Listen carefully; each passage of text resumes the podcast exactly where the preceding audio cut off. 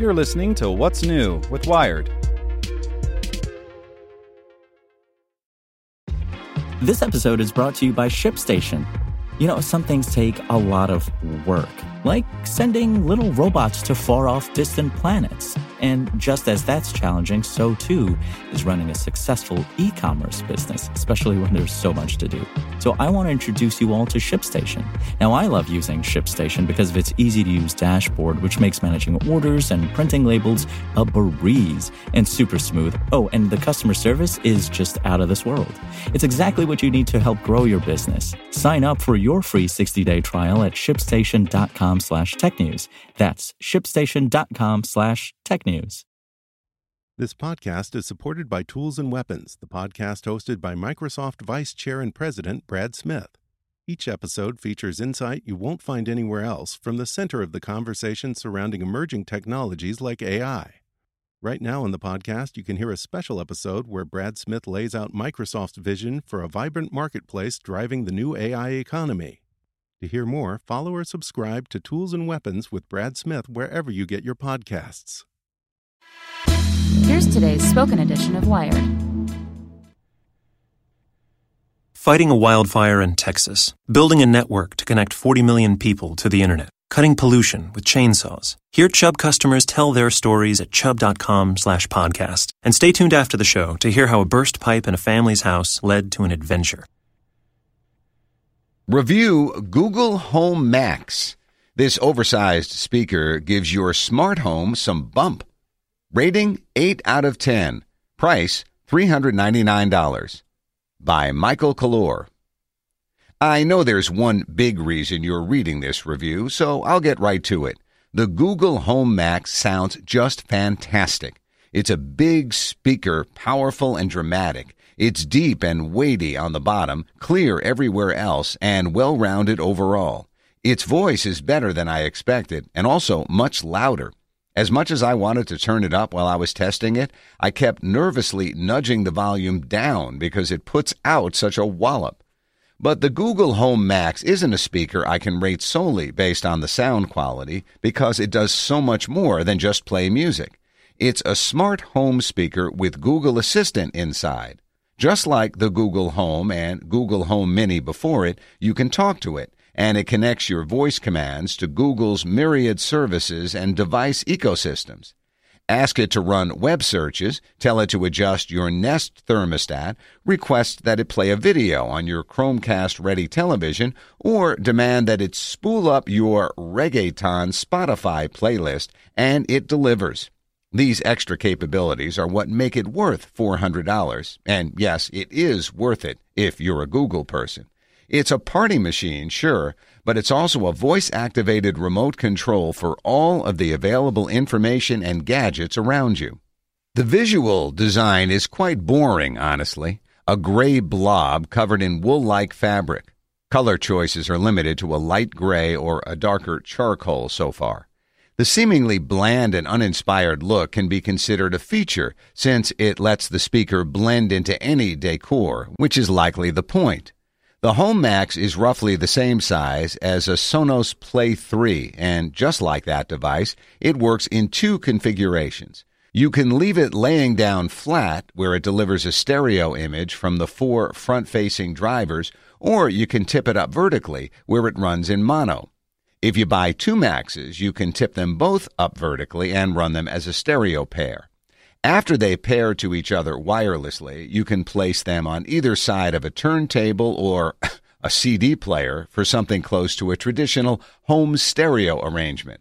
There's a rubber base that sticks magnetically onto the body of the Max, so you can easily slap it onto whichever side of the speaker you want to place onto your table or shelf.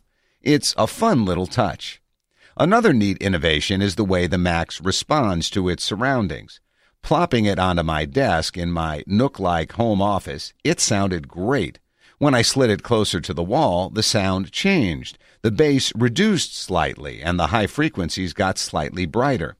Next, I moved it to a stool in the middle of the room, and it opened up, seemingly releasing the throttle on the high and low frequencies.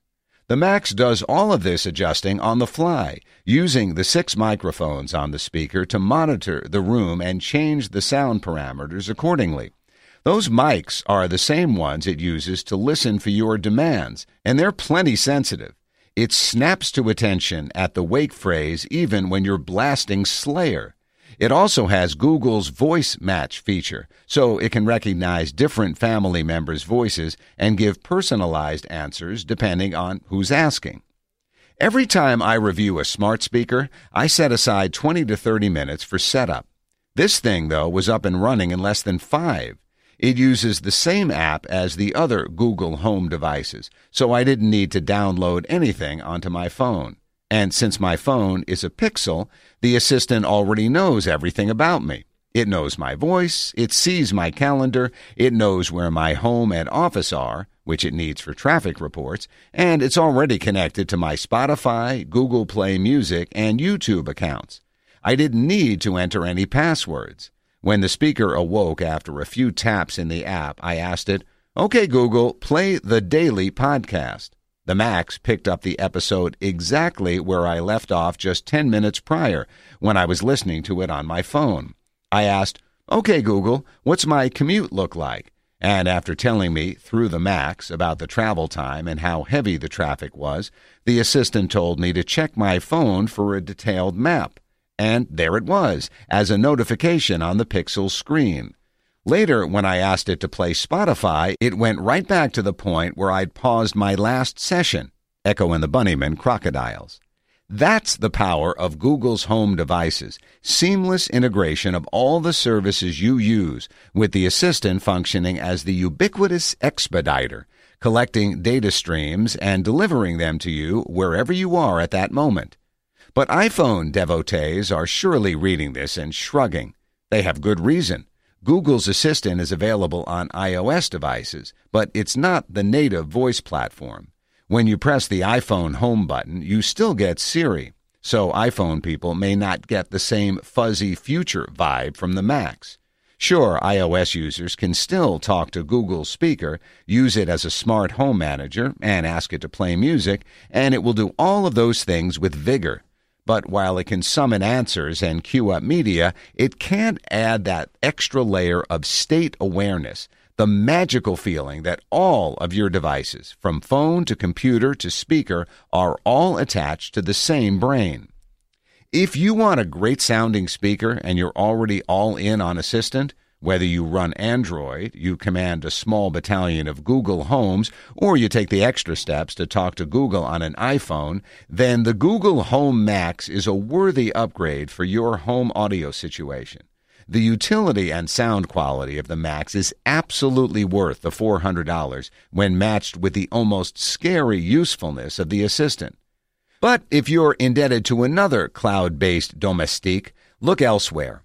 As good as the Max sounds, it's really only truly useful if you and the assistant are besties. If you're just looking for an Alexa alternative, uh, maybe consider one of the cheaper home speakers. Better yet, buy the Sonos One speaker. It has Alexa now, but it's getting Google Assistant in just a few months. Actually, the Sonos One is only half the price of the Max. Go ahead and get two. This podcast was made possible by Chubb. Hear how a burst pipe in a family's house led to an adventure right now. We walk inside and it's raining. Our home was ruined. We couldn't live there. Our first concern was the kids. This was going to be hard on them. Chubb got us a place to stay in the same school district. Otherwise, it could have been a nightmare. Chubb turned a disaster into an adventure for our kids and no one missed a day of school? Hear more stories at chubb.com slash podcast. Hope you enjoyed this spoken edition of Wired News. And if you'd like more, search for Wired Science and Wired Business. Want to learn how you can make smarter decisions with your money? Well, I've got the podcast for you.